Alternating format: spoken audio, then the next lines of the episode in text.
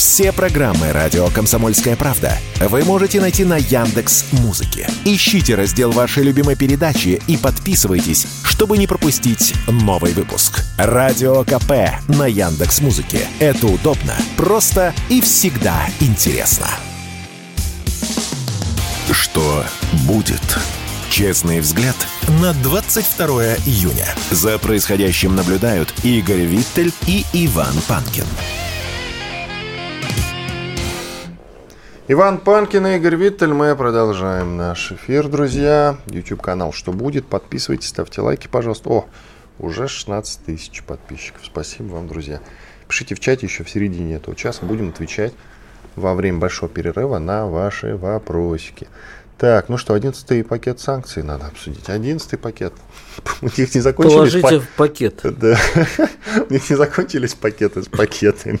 Еще интересно. У одних наших коллег э, с другой радиостанции у них есть замечательная рубрика по поводу этого, называется «Пакет нужен». Но им, видимо, не нужна. Им сумка бы уже понадобилась, мне кажется. Такое огромное количество пакетов как-то неудобно нести. Так вот, что там внутри этого пакета с пакетами? Ну, там самое интересное вот что. Э, ну, понятно, что там очередные санкции против наших компаний, южная ветка дружбы типа попадает под санкции, но самое интересное не это. А все последние пакеты, ну, девятый, скорее десятый, одиннадцатый, они направлены не столько на физические лица и не столько на то, чтобы нанести как-то удар по российским активам, а заморозить все попытки обойти санкции. Поэтому тут разразился скандал, точнее несколько скандалов. Во-первых, эм, эти милые люди, если их, конечно, считать людьми, эти замечательные рептилоиды, зачем-то решили э, включить в пакет пять китайских компаний. В российский пакет санкций? Да, ну, за, за сотрудничество с Россией, понимаешь, их же цель перекрыть обходные пути, параллельный импорт, потому что почему санкции не работают? Одна из причин, потому не, не просто там, что мы смогли что-то заместить и делать сами, а то, что мы научились э, очень ловко их обходить. Поэтому сейчас они говорят, нет, мы будем банить всех, кто помогает России обходить санкции. УСИМ – это самое. Э, известный орган. По этому поводу, значит, они сначала сказали, а вот у нас тут есть китайские компании, их обязательно надо э, забанить. Ну, в смысле, включить в пакет санкций, скажем так. Э, а там китайцы сказали, а вы что, совсем одурели? Вы увидите тяжелые последствия, если включите наши компании. А, значит, э, они немножко пошли на попятную и оставили в пакете там какие-то, э, если мне не изменяет память, гонконгские компании, э, парочку штук, остальные убрали. Значит, 5, точнее нет, 8 компаний из Китая должны были включены, 5 исключили, я поправлю себя. Значит, вроде как вошли три фирмы из Гонконга. Дальше. А, большой скандал э, Греция и Венгрия, потому что они сказали, знаете, ребят, если вы сейчас включите наши компании, то ситуация будет некрасивая. Мы перестанем голосовать за инициативы Евросоюза, за инициативы НАТО и так далее, потому что вы гады. Греция попала, потому что использовала свой морской флот для помощи. А из Венгрии в основном возмутился ОТП банк, который тоже должен попасть под санкции. Он сказал, что, вы знаете, если вы заключите ОТП банк, наш банк просто рухнет по всему миру, а он много где есть, у него отделение практически по всей Восточной Европе. И нам будет плохо, поэтому Греция и Венгрия тоже возмутились, но пока это особо э, ничего ни к чему не привело. Но Есть интересный момент по этому поводу, в том, что касается той же Венгрии, ведь действительно американцы уже обещали, не говоря анонсировали, санкции против, э, скажем так, окружения Орбана. И вполне вероятно, что какие-то санкции, конечно, будут. Это давление, оно будет продолжаться. И в этой связи возникает некий прецедент. Венгрия все-таки входит в состав Евросоюза. И другие страны, на которые тоже оказывается давление, вот ты сказал про Грецию, есть некая семья, называется она Евросоюз. И на нее идет какое-то давление. То есть, если Соединенные Штаты Америки нападают на ту же Венгрию или, скажем, Грецию, это же удар по всем, правда ведь? Нехорошо получается как-то. С одной стороны, ну как бы венгры сами виноваты, а с другой стороны, ну они же в Евросоюзе. А Евросоюз должен быть един. Тогда надо как-то Америке отвечать. Видишь, какой прецедент возникает? Ну, э, да, вопрос, что теперь будут делать. Давай посмотрим на альтернативы. Собственно, кто поможет Греции и Венгрии, если их прижмут санкциями? И возмутит ли это остальную часть Европы? То есть приведет ли это к тому, что, в общем, Европа, которая уже сдалась на милость Штатов, а согласилась со своей ролью сателлитов, ну, скажем так, как один мой друг называет Европа категории С, это там самые маленькие европейские страны, не очень понятные, а, э, они под властью Европы категории Б, а, а Б, соответственно, под властью А. У нас было два серьезных лидера. Это Германия, это Франция. Сейчас э, их роль несколько утеряна.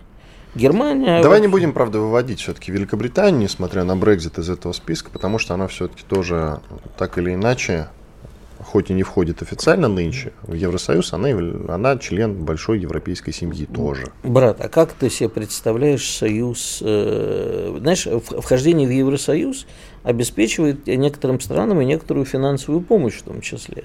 Как ты себе представляешь э, союз Венгрии с Великобританией? Его просто нету. Никакая Англия не даст э, денег ни венграм, ни грекам. Потому что, в общем, и сам Евросоюз уж, по крайней мере, на греках обжегся. Если ты помнишь, кризис в Помню. Греции чуть не, не загубил э, часть Евросоюза, а в общем-то в перспективе и весь. И тогда... Зато это тогда научило их э, откладывать денежки. Они научились, и смотри, как они уже 9 лет активно помогают Украине. Вот тебе, пожалуйста. Кого научил? Евросоюз научил. То что э, греческий кейс вполне себе, да. Нет, значит, немножко не так все было. Но в тот момент население этих стран – они задумались. И задумались очень хорошо, потому что особенно вот те, кто э, доноры, а не реципиенты, те же немцы, немецкие пенсионеры сказали, ребята, а с какого, простите, органа мы а, должны помогать греческим пенсионерам, которые получают пенсию больше, чем мы, и э, греческим рабочим, которые вообще ни хрена не хотят делать. Ну, ты бывал в Греции? Да. Ну, то есть ты знаешь темп жизни страны. Вот это, знаешь, как испанцы называют маньяна, все до завтра. Да? А люди любят отдыхать, люди любят расслабленный образ жизни. И люди хотят получать денег больше, чем получают их э, собратья в других странах. И Евросоюз, который ради великой европейской идеи, вот эти мастрихские соглашения, мы единая семья, у нас общий рынок, а в какой-то момент э, он закрывал глаза на это. И в результате все равно закрыли глаза. Понимаешь, если бы не была оказана помощь Греции, Греция бы давно рухнула, там был бы дефолт, по цепочке рухнули бы Испания с Португалией, потом Италия. Все было бы плохо. Евросоюз на это посмотрел, сказал, нафиг нам такая радость. Уж лучше мы и дальше будем закрывать глаза. Поэтому Греция сейчас помогает не на свои деньги, а на то, что им дает Евросоюз, скорее всего. Потому что у Греции с экономикой всегда все было не очень. А что касается, э, тем не менее, как бы ни Евросоюз, ни Америка, ни НАТО не хотят, чтобы Греция с Венгрией подняли мятеж, который вроде бы как можно было бы погасить, но загасить мятежи в этих странах будет очень сложно, потому что потом придут другие э, небольшие страны для начала – а потом и страны побольше скажут, ребята, а вам не кажется, что эта система, которую мы строили, она, стены должны рухнуть, надо строить заново. Прошла новость о том, что восстановление Украины будет осуществляться за счет российского бизнеса. Об этом заявили не где-нибудь, а в Министерстве иностранных дел Британии. Причем тут, правда, Министерство иностранных дел, я так и не понял. И российский бизнес, как это взаимосвязано. Но вот, тем не менее, там, да, действительно так сказали. Я думаю, Британский что... министр иностранных дел Кеверли. Клеверли. Во. Значит, если, да, во-первых, давно пора Министерство иностранных дел Британии переименовать потому что название не соответствует, будет Министерство пиратства и каперства. А что касается того, за чей счет, ну, во-первых, там не совсем так, там не только за счет российского бизнеса, там сейчас идет большая битва за деньги российских инвесторов. То есть люди покупали акции зарубежные, активно ими торговали. Ты имеешь в виду те бизнесмены, которые осели в Лондоне, они не, должны? Не, не, а они, да. Нет, потому что я знаю... Сказано, значит, э, в российские бизнесмены должны профинансировать восстановление Украины. Вот, Там сказано, какие бизнесмены? Нет, нет, нет, он не говорил. Абрамович, вот этого нет. Нет, я, я не уверен, что это только за тех, что в Лондоне осели. Это вообще за счет активов российских бизнесменов и частных лиц. У нас очень много заморожено денег э, частных инвесторов, которые торговали акциями. И сейчас, значит, идет речь, э, тут замминистра Э, зампред Центробанка, точнее, э, заявил о том, что вот мы нашли способ, как вернуть часть денег нашим инвесторам за счет активов иностранных компаний, которые... А там они просто этими деньгами не просто заморозили, да, они же не имеют права им пользоваться, но они пользуются, получают на них проценты, эти проценты отправляют Украине. То есть э, в результате мы же и финансируем своими деньгами Украину нашими замороженными деньгами. То есть те деньги, которые были золотовалютные резервы и международные резервы, они не особо нашли, а что нашли, заморозили, но никак не могут э, ими пользоваться. Говорят, что только после окончания конфликта. А вот э, деньгами наших инвесторов они пользуются сволочи. И сейчас наш Центробанк придумал вроде как фишку, как эти деньги у них отнять. Но мы за все отомстим. Ну, финальная сейчас вот э, версия гласит, что они все-таки не нашли никаких правовых оснований для того, чтобы наши активы, те самые золотовалютные, отправить, отдать Украине. То есть когда официально не, у нас отнять. Когда не нашли, э, но очень надо, найдут неправовые основания. Скажут, что это уже другой момент. Я скажут, пока что говорю, сейчас что они призна... пока не они признали, что правовых у них решений нет. Панкин и Виттель. С вами через две минуты вернемся. Спорткп.ру О спорте, как о жизни.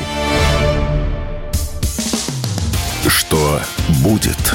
Честный взгляд на 22 июня. За происходящим наблюдают Игорь Виттель и Иван Панкин.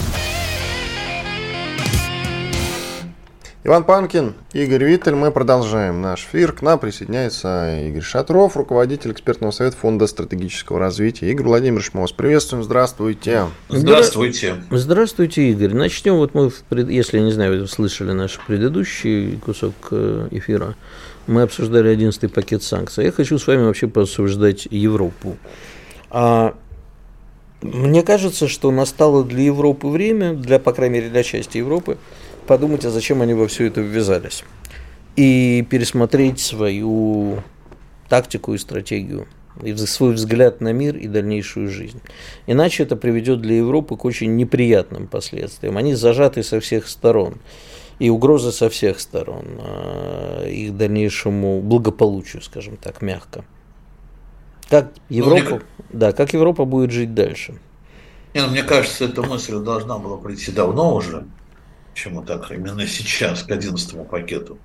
Она должна была их голову посетить, но она ведь не посетила их голову. Они как надеялись на США, так и надеются. Вот вы говорите зажаты, ну, они считают, что они не очень зажаты. Евроатлантическая солидарность, то есть Атлантика это не пропасть, а Атлантика это мостик, мостик Соединенные Штаты, которые всегда спасут, помогут. Я думаю, вот в этом э, суть э, всех их э, ожиданий, расчетов, надежд. Ну, не то, что на уровне нам, политиков среднего звена, Э, те, которые немножко чувствуют почву под ногами, а вот на уровне тех, кто в высших э, политических слоях находится, политического истеблишмента, они считают, что, ну, если что, США все-таки не кинут. Наверное, США нужны союзники, а мы проявили себя как надежные союзники. Ну, слушайте, иначе бы вот, давайте на самом простом примере посмотрим. Вот самая, самая уже странная часть Европы, это наша Прибалтика, так мы считаем, все-таки это наш Прибалтика. Что, забирать будем? Нет, я к тому говорю, ну там тоже давным-давно все должно было быть понято, но ведь ничего они не поняли. Давным-давно давно... все должно было быть нашим. Нет, нет, нет. Игорь, я на секундочку вмешаюсь. Э, да. Начиная с очень давних времен, э, подпис... Фу, подписочка, э, надстройка стала воевать с базисом.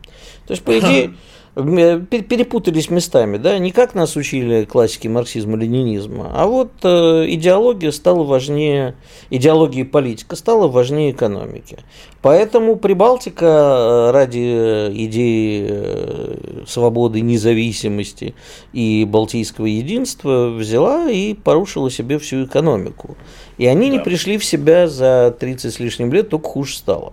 Не, просто интересно, почему мы тогда считаем прибалтов э, наиболее ну, не знаю, глупыми представителями э, Евросоюза. А почему вы считаете, что французы не такие же? Почему вы считаете, что э, немцы не такие же? Откуда мы взяли, что итальянцы другие? Вот откуда мы взяли? Вот эти порушили, а эти, значит, не будут рушить. Нет, они, значит, будут за экономику. А потому вот что, раз... кроме прибалтов, перечисленные вами страны, это страны ну, давайте так, там, лимитрофы, не лимитрофы, ну, ну, не об этом же мы сейчас говорим. Мы говорим о том, что такое возможно, в принципе, что кто-то может, во-первых, надеяться на богатого дядю своего американского, дядюшку, и кто-то может действительно ради идеологии пойти на полностью разгром собственной э, экономики, собственного миропорядка такого внутреннего, да, Такое возможно. Если это возможно в Прибалтике, это возможно, извините, даже в Германии. Мы слишком как-то долго молились на тех же немцев, говорили, что они прямо, ну, самый, наверное, такой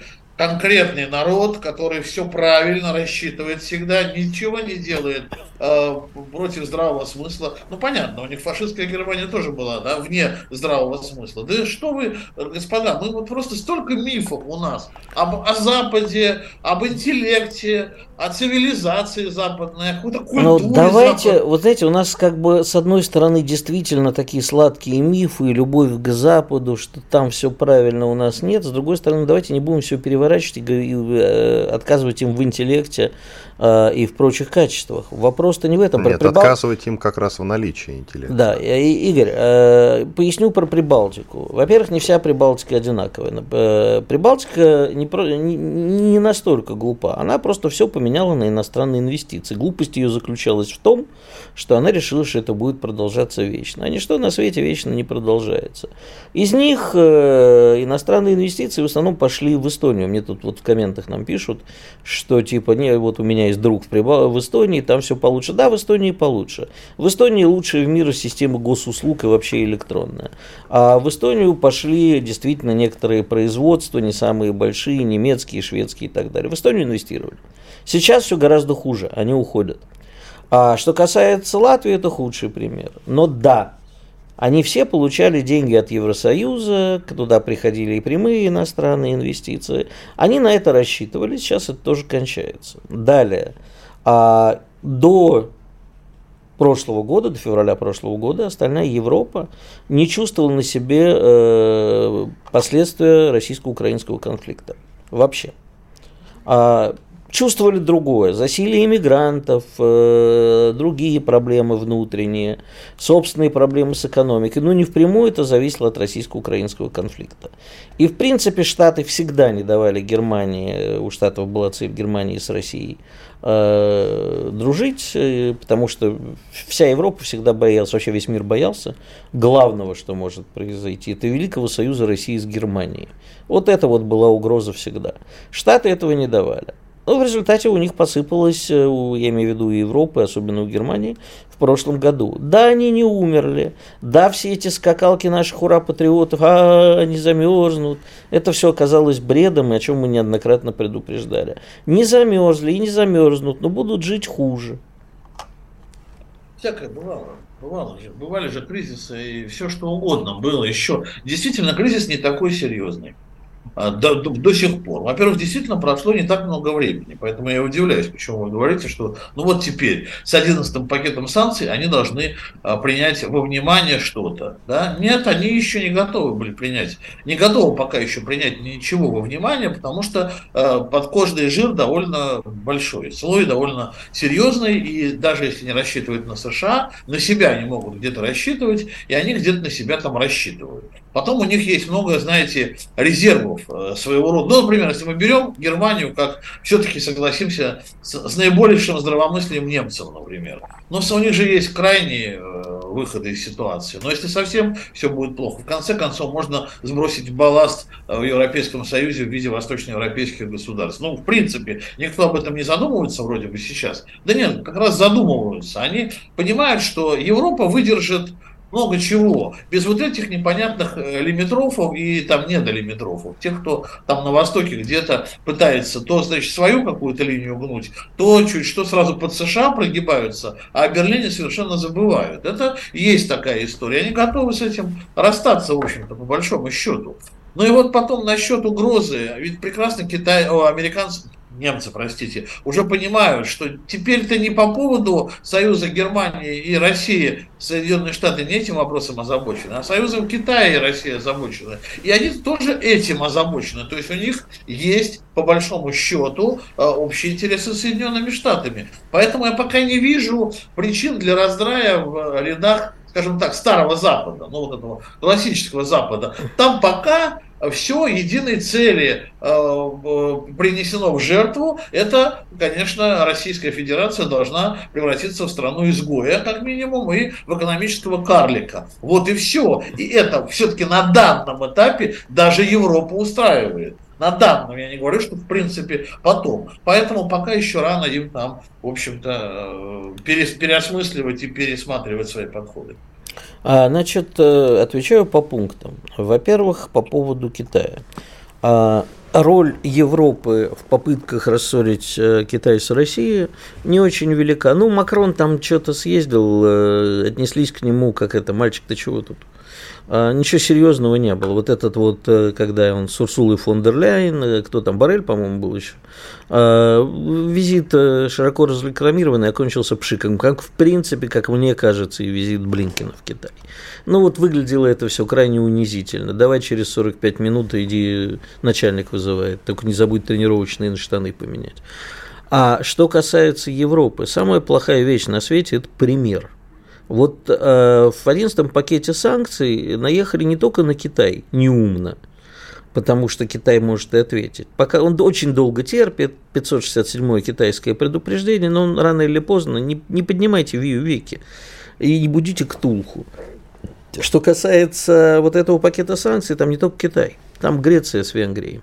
И вот почему плох пример, ежели а, сейчас Греция с Венгрией возбухнут, то, посмотрев на них, могут и остальные страны, которые вроде как э, не играют погоды. Но вот пример очень плохой. Вот Великобритания вышла из Евросоюза. Дело же не в том, что это было экономически важно или не важно для Евросоюза. Это был пример плохой. Оказывается, европейская идея не столь привлекательна.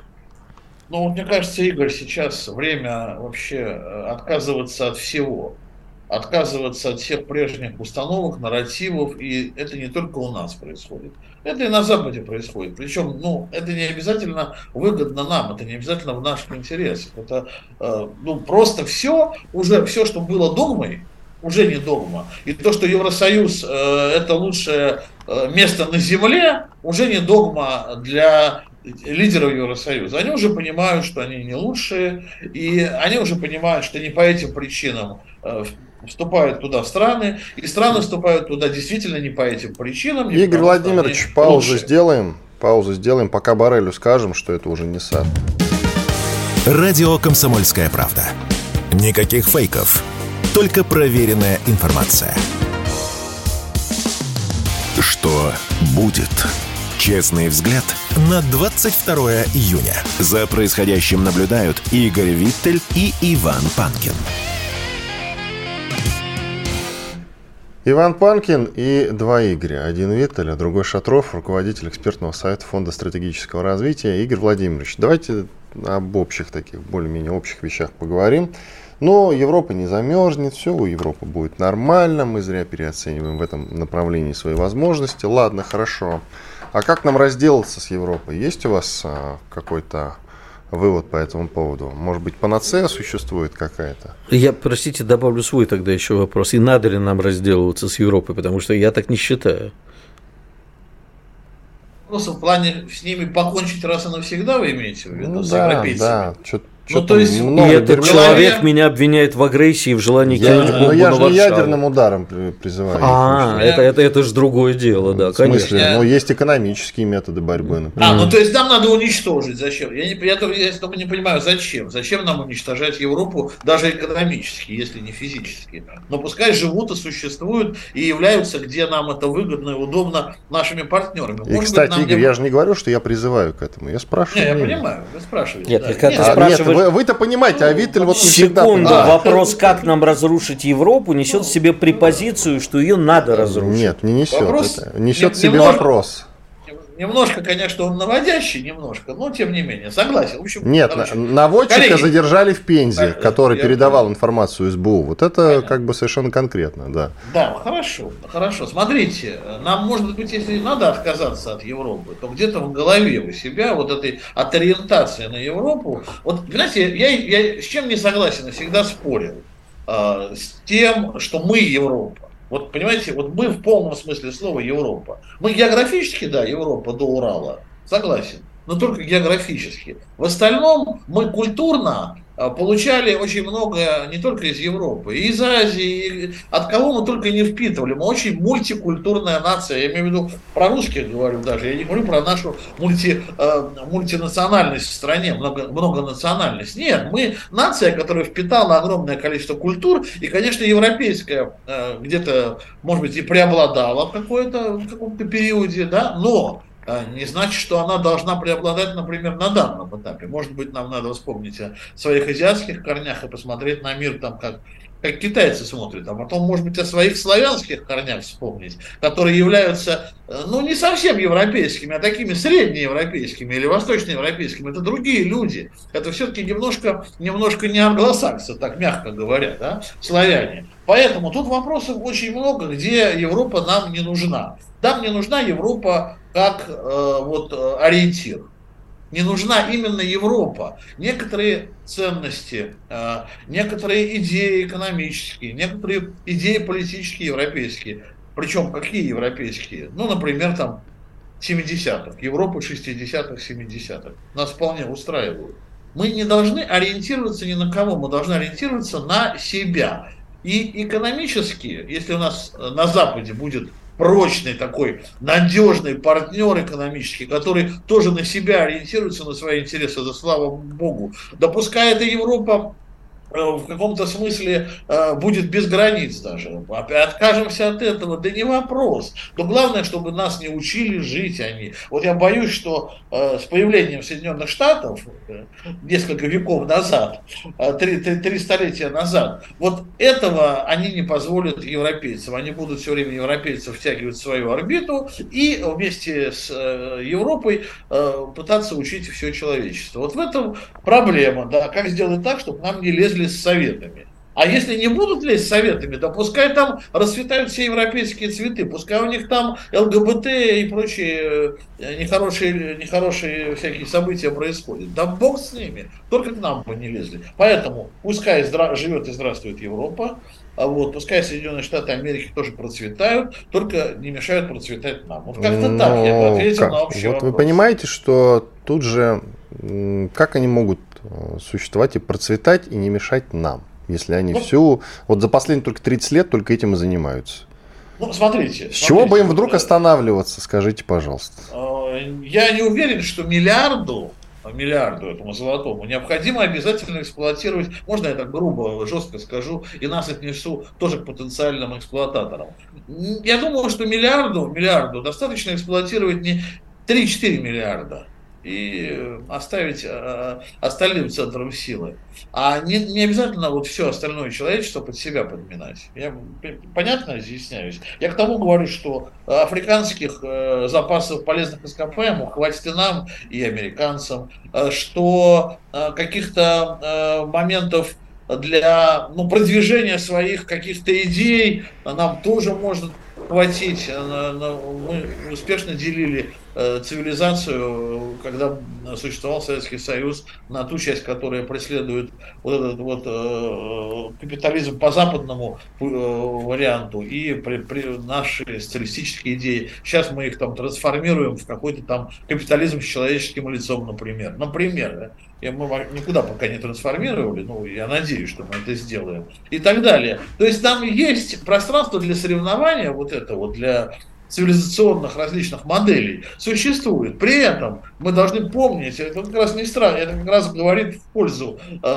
такого развития, что ряд других цивилизаций, ну там китайская, э, индийская, японская, даже вот та же африканская, латиноамериканская цивилизация, ну, латиноамериканской таковой нет, но она, наверное, наверное, тоже будет существовать, они, по большому счету, не претендуют на ну что ли, на мировое лидерство а, гуманитарного характера. А нам ведь это надо. Нам же надо вот это вот, мы на, на, на, всем буржуям там на, на зло мировой пожар раздуем и так далее, как и, как и Западу надо демократию по их образца продвигать. У нам есть где, где с Западом а, вот, толкаться на этом пространстве. 7 миллиардов делим пополам, каждому по 3,5 миллиарда, и давайте воспитывать. Ну, я так Так уже 8, но, уже же 8. Ну, хорошо, 8, нет, я говорю, миллиард золотой, вот он, он, он там, а у нас же нет миллиарда у самих, и в итоге вот это разделить оставшиеся, я имею в виду. Вот. Но вопрос не в 8, не в 7, вопрос в том, что много и они слишком многого хотят. Они слишком многого хотят, а нам, в общем-то, столько и не надо, по большому счету. Поэтому при нормальном, э, вот как бы, э, здравом взгляде на ситуацию, нам есть где развернуться на международном, на, на, на планете. И можем не особо сильно мешать американцам. Надо договариваться. То есть, условно говоря, нужна новая Ялта она будет обязательно по итогам специальной военной операции или там Третьей мировой войны, как хотите это называйте. Хорошо, но, но Ялта будет, а что мы в ней будем делить, простите? Мы Украину будем делить, а больше делить и нечего. А Украину разве нам... А почему а... именно делить? Мы будем мы... разговаривать о будущем мире. Мы будем говорить о будущем мире, мы будем говорить о будущем развитии Африки, будущем развитии, еще раз, Азии, Латинской Америки и так далее. Все уже по-другому теперь происходит. Уже речь идет не о территориальных каких-то претензиях, речь идет о том, куда двигаться планете. Куда двигаться? По пути, который предлагает Запад, или по пути, который до сих пор не, не предложили мы. Вот в этом у нас самая большая наша сейчас проблема. Если бы у нас было осознание вот этого всего, Куда мы зовем? Куда вообще? Какое светлое будущее мы зовем? Специальная военная операция закончилась бы уже полгода назад на границах э, Львовской области. Вот она бы закончилась без каких-то вопросов. Но когда э, как бы полководцы в какую-то даль зовут очень туманную, ну, соответственно, вот так все. Туманную даль. А скажите, на границах э, Львовской области, на каких конкретно границах? Ну как, Кстати, не было бы просто Украины. А просто а, не было бы Украины. Игорь, э, я э, хотел бы все-таки прокомментировать, даже не вопрос задать, а прокомментировать. Во-первых, мы по поводу того, что после Третьей мировой договоримся, это звучит оптимистично. То есть мы, видимо, будем договариваться на какой-нибудь другой планете или где-нибудь глубоко под землей в каком-нибудь бункере те, кто останутся. А, а что касается Ялты, то это, мне кажется, странный пример. Ялта была не только о будущем миро мироустройства. Ялта была и о том, как э, в результате нас э, обманули, и потом началась холодная война. За Ялтой последовал Фултон. Не, не надо обольщаться насчет этого, да. И более того, э, нету Советского Союза. Да. Мы сейчас гораздо более гибкие. У нас президент э, более мягкий, более гибкий, более, э, скажем так, он э, хочет договариваться, но на условиях России. Но тем не менее, да, в принципе, он хочет договариваться. А я боюсь, что никаких переговоров не будет. То есть, если бы с той стороны было бы желание остановить то, что может привести к гибели мира, они давно бы сказали, окей, ребята, а, мы приструним Украину, никакого НАТО, демилитаризации. Ну, примерно то, что было написано в Стамбульских соглашениях. А, возможно, мы бы даже не попросили те области, которые мы хотим сейчас. То есть Харьковскую, Одесскую и так далее. Так, Игорь, у нас Игорь. минута, Ялты да. не будет, а Ялте, что будет? В Новой Ялте будет участвовать не две стороны, а гораздо больше. Вот поэтому там совершенно другие будут условия. Там будет, еще раз повторю, участвовать Азия, Африка, Латинская Америка, Запад, Россия. Их будет много участников. И, соответственно, ну, выводы из, из Фултона, из всего прочего, из прежней Ялты будут сделаны. Я просто в этом уверен. Вот сейчас, чем дальше, тем больше я склоняюсь к тому, что ну, мы движемся в правильном направлении. Единственное, что медленно, медленно, но уверенно. Спасибо. Игорь Шатров, руководитель экспертного совета Фонда стратегического развития, участвовал в нашем эфире. Благодарим его. Сейчас сделаем паузу, и у нас а, состоится финальный выход на сегодня. И там у нас будет, конечно, историческая часть, а историческую часть, наверное, вам не надо напоминать, какая. Сегодня 22 июня. Вот об этом, конечно, и поговорим. Радио «Комсомольская правда». Срочно о важном. Что будет? Честный взгляд на 22 июня. За происходящим наблюдают Игорь Виттель и Иван Панкин. Панкин и Виттель. Так, финал.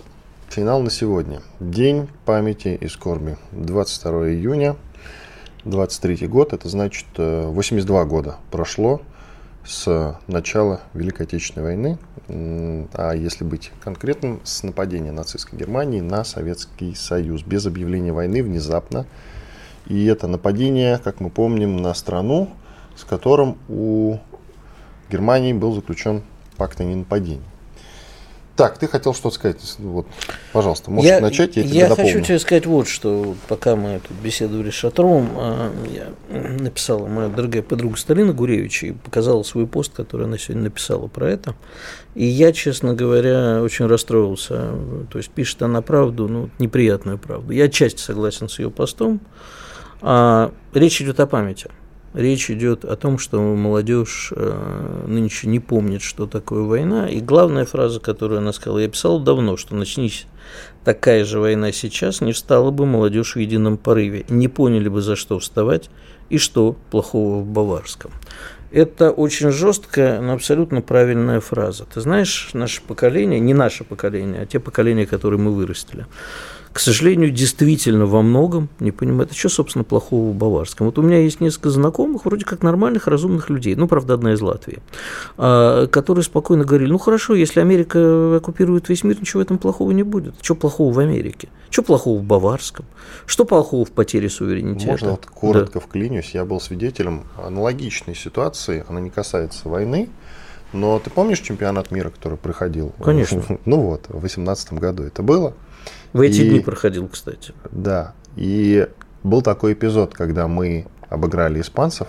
Угу, конечно. Нога я, Кенфеева. Я был, значит, в компании людей, которые, там было несколько дев, девочек, которые расстроились из-за поражения Испании. Сказали, ну все, как-то вот Испания проиграла, делать нам тут больше нечего, мы поехали домой. Ну ты продолжай. Нет, ну ты знаешь, это, это не совсем, да, ну э, я продолжу, понимаешь, и дальше она там пишет еще одну очень жесткую вещь, потому что мы а, как-то память умудрились пролюбить. Когда на Красной площади не могут зайти настоящие ветераны, а стоят ряженые, которые... Это знаешь, ужасно. А когда а, выделяются деньги на какие-то очень странные патриотические проекты, и эти деньги по дороге крадут, вырастает поколение, которое и говорит, а что, собственно, плохого в Баварском. И я хочу сейчас извиниться перед обоими своими дедушками, потому что в этом есть и наша вина, и моя вина, и вина нашего поколения. Мы как, то нет, мои дети там частично, некоторые из них, они могут назвать на память все битвы Великой Отечественной, знают, кто где командовал, но это дело не в этом. В целом, я уверен, что таких полно, но в целом а вот то, что происходит сейчас, когда э, молодежь говорит, вы знаете, тут у нас СВО, а мы поехали в Верхний Лаз, знаете, это не наше. Вот это результат того, что патриотическое, я не люблю говорить патриотическое воспитание, вот это мерзкое словосочетание. Передача памяти поломалась, передача смыслов поломалась, передача скорби поломалась, потому что сейчас приходится объяснять, и очень многие там студенты мои тем самым, я говорю, ребята, пойдите посмотрите фильм Елема Климова «Иди и смотри». У вас исчезнут все вопросы о том, против чего мы воюем. Они говорят, я не буду смотреть, мне страшно. Да, это действительно страшно. Да, после этого фильма ты уходишь другим человеком. Но это надо смотреть. А никто не хочет, страшненько. Я девочка, мне кружевные трусики и Евросоюз. Я мальчик, мне хочется самокатик, а не смотреть страшно. Нет, если мальчик Евросоюз, то им тоже платье. Неважно. Ты знаешь, э, вот эта вот идеология потребления бесконечная, без передачи памяти скорби. Вот знаешь, когда э, не способны мы объяснить, вот сейчас выйдя на улицу, знаешь, еще один мой друг Саша Кофман, небезызвестный, который писатель общественной палаты, он очень любит ходить по улицам, и при мне вон в ресторане спрашиваю молодежи, сидящей за соседним столом, а вы знаете, что такое СВО? Одна девочка ответила. Одна. СВО? Да. Это, по-моему, аэропорт Шереметьево, если в инициалах. Угу. СВО. Нет, она, она честно ответила, это специальная военная операция, которую мы сейчас ведем. Остальные говорят, что? Смотри, а давай еще более неприятный аспект затронем. А разве нет в этом а, вины, в том числе государства сейчас? Конечно. Вот. А в чем конкретно вина, знаешь? Вина в излишнем навязывании, причем а, в таком довольно откровенном, довольно, о, как бы это сказать, лубочном, что ли. Ну, не очень каким-то элегантным, что ли. Потом в закручивании гаек бесконечным с этими иноагентами, ровно половина из которых иноагентами на самом деле не являются. И вся эта а, телега с иноагентами началась ведь задолго до, задолго до специальной военной операции. Задолго до. И все это, все это, конечно, отвращало, в принципе, от а, такого понятия, как патриотизм нашу молодежь. Разве нет? И а, еще важный момент. Безусловно. Мы огромное количество бабла, огромное количество бабла сейчас вбухиваем вот в это самое, так называемое в данном случае, направление, как патриотизм повышение уровня патриотизма, который на самом деле не работает. Потому я как-то участвовал, как. я как-то участвовал в одном мероприятии э, патриотическом, и я знаю, что на него было потрачено огромное количество денег, огромное количество денег, а там были пустые залы, пустые абсолютно. Но деньги выделены, их надо потратить. И проведено оно было в очень хорошем, дорогом месте. У меня есть примеры как хороших мероприятий, так и плохих. Хочу в, еще добавить. И про фильмы. И да. про фильм. Мы снимаем, сейчас есть, появляются там какие-то фильмы, где мы их действительно снимаем, делаем. Они, фильмы, посвящены той же Великой Отечественной войне или Второй мировой войне в целом, да. Но только историческому аспекту. А что для молодежи ты делаешь, чтобы заинтересовать молодежь? Просто историческим фильмом молодежь ты в кинотеатр не затащишь. Американцы как делают? Они вклинивают это в какой-то контент современный. То есть то, что производит, грубо говоря, Marvel и DC, они Капитана Америку, я не устаю об этом говорить, отправляют в прошлое, и он там убивает Гитлера. И, конечно, это смотрят все. И поэтому Америка уверена, вся целиком, включая молодежь, что это они победили Гитлера, а не кто-то другой. Даже Шварценеггер в это уверовал. Я тебе отвечу про фильмы. Значит, во-первых, э, у нас вообще в советское время было не принято уж сильно копаться военным. У нас вышли прекрасные фильмы, э, которые без слез смотреть невозможно, в хорошем смысле. Э, там, я, например, не могу не рыдать, когда смотрю «В бой идут одни старики», или «От Ибаты шли солдаты», или э, «Офицеры».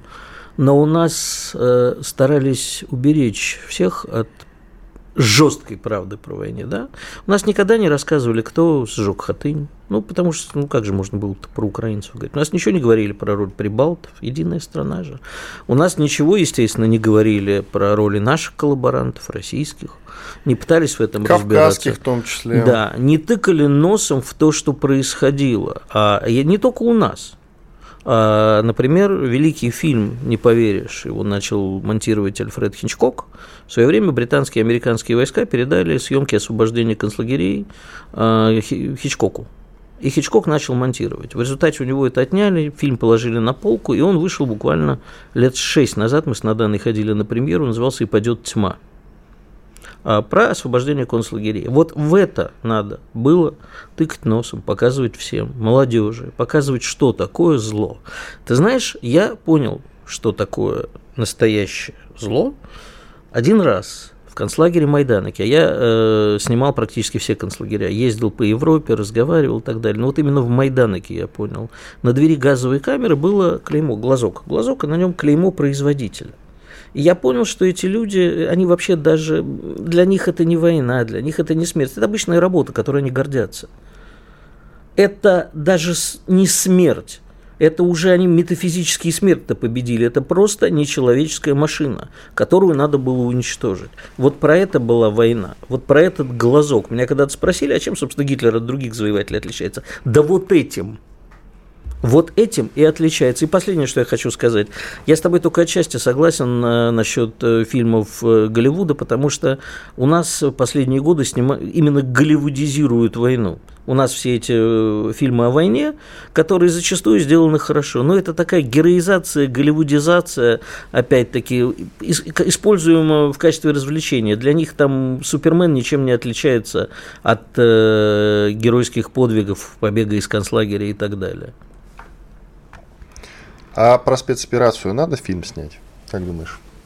Про спецоперацию нужно снимать фильмы, когда ты умеешь их снимать, когда ты способен... Нет, нет, вопрос в другом. А, я думаю, прямо сейчас э, художественные не стоят, потому что можно такие вещи осмыслить только потом. Ну, а вот в... Машков, ты знаешь, уже занялся этим. Ну, слушай, ничего не мешает людям зарабатывать деньги. Все, что я могу сказать. Я считаю, что э, большое видится на расстоянии, потом обязательно надо снять во всей сложности и трагичности. Документальные фильмы надо снимать. Э, и э, там, Настя Привозчикова про детей Донбасса сняла, Надана про Бахмут. Там еще многие наши с тобой знакомые снимают действительно хорошие фильмы. это Документальные. Доки. Это, это доки. доки. Что касается художественных, считаю, что сейчас нет. Сколько у нас осталось? 40 секунд, но время прощаться, друзья. Хорошее кино обязательно еще появится. Я вот уверен, там грядут и неплохие исторические военные фильмы, опять-таки. Опять-таки, исторические, без, новиды, без новизны и без изюминки какой-то. То есть э, не мы из будущего, там ничего подобного. Никакого оригинального вам входа, кроме того, что просто делается на современном уровне хорошее историческое кино. Но опять-таки вопрос остается, как затащить молодежь в кинотеатр с такой тематикой. Ой, сейчас на все идут, между прочим. Потому что голливудского кино мало. Панкин и Виттель были здесь, остались довольны. До завтра. Радио «Комсомольская правда». Мы быстрее телеграм-каналов.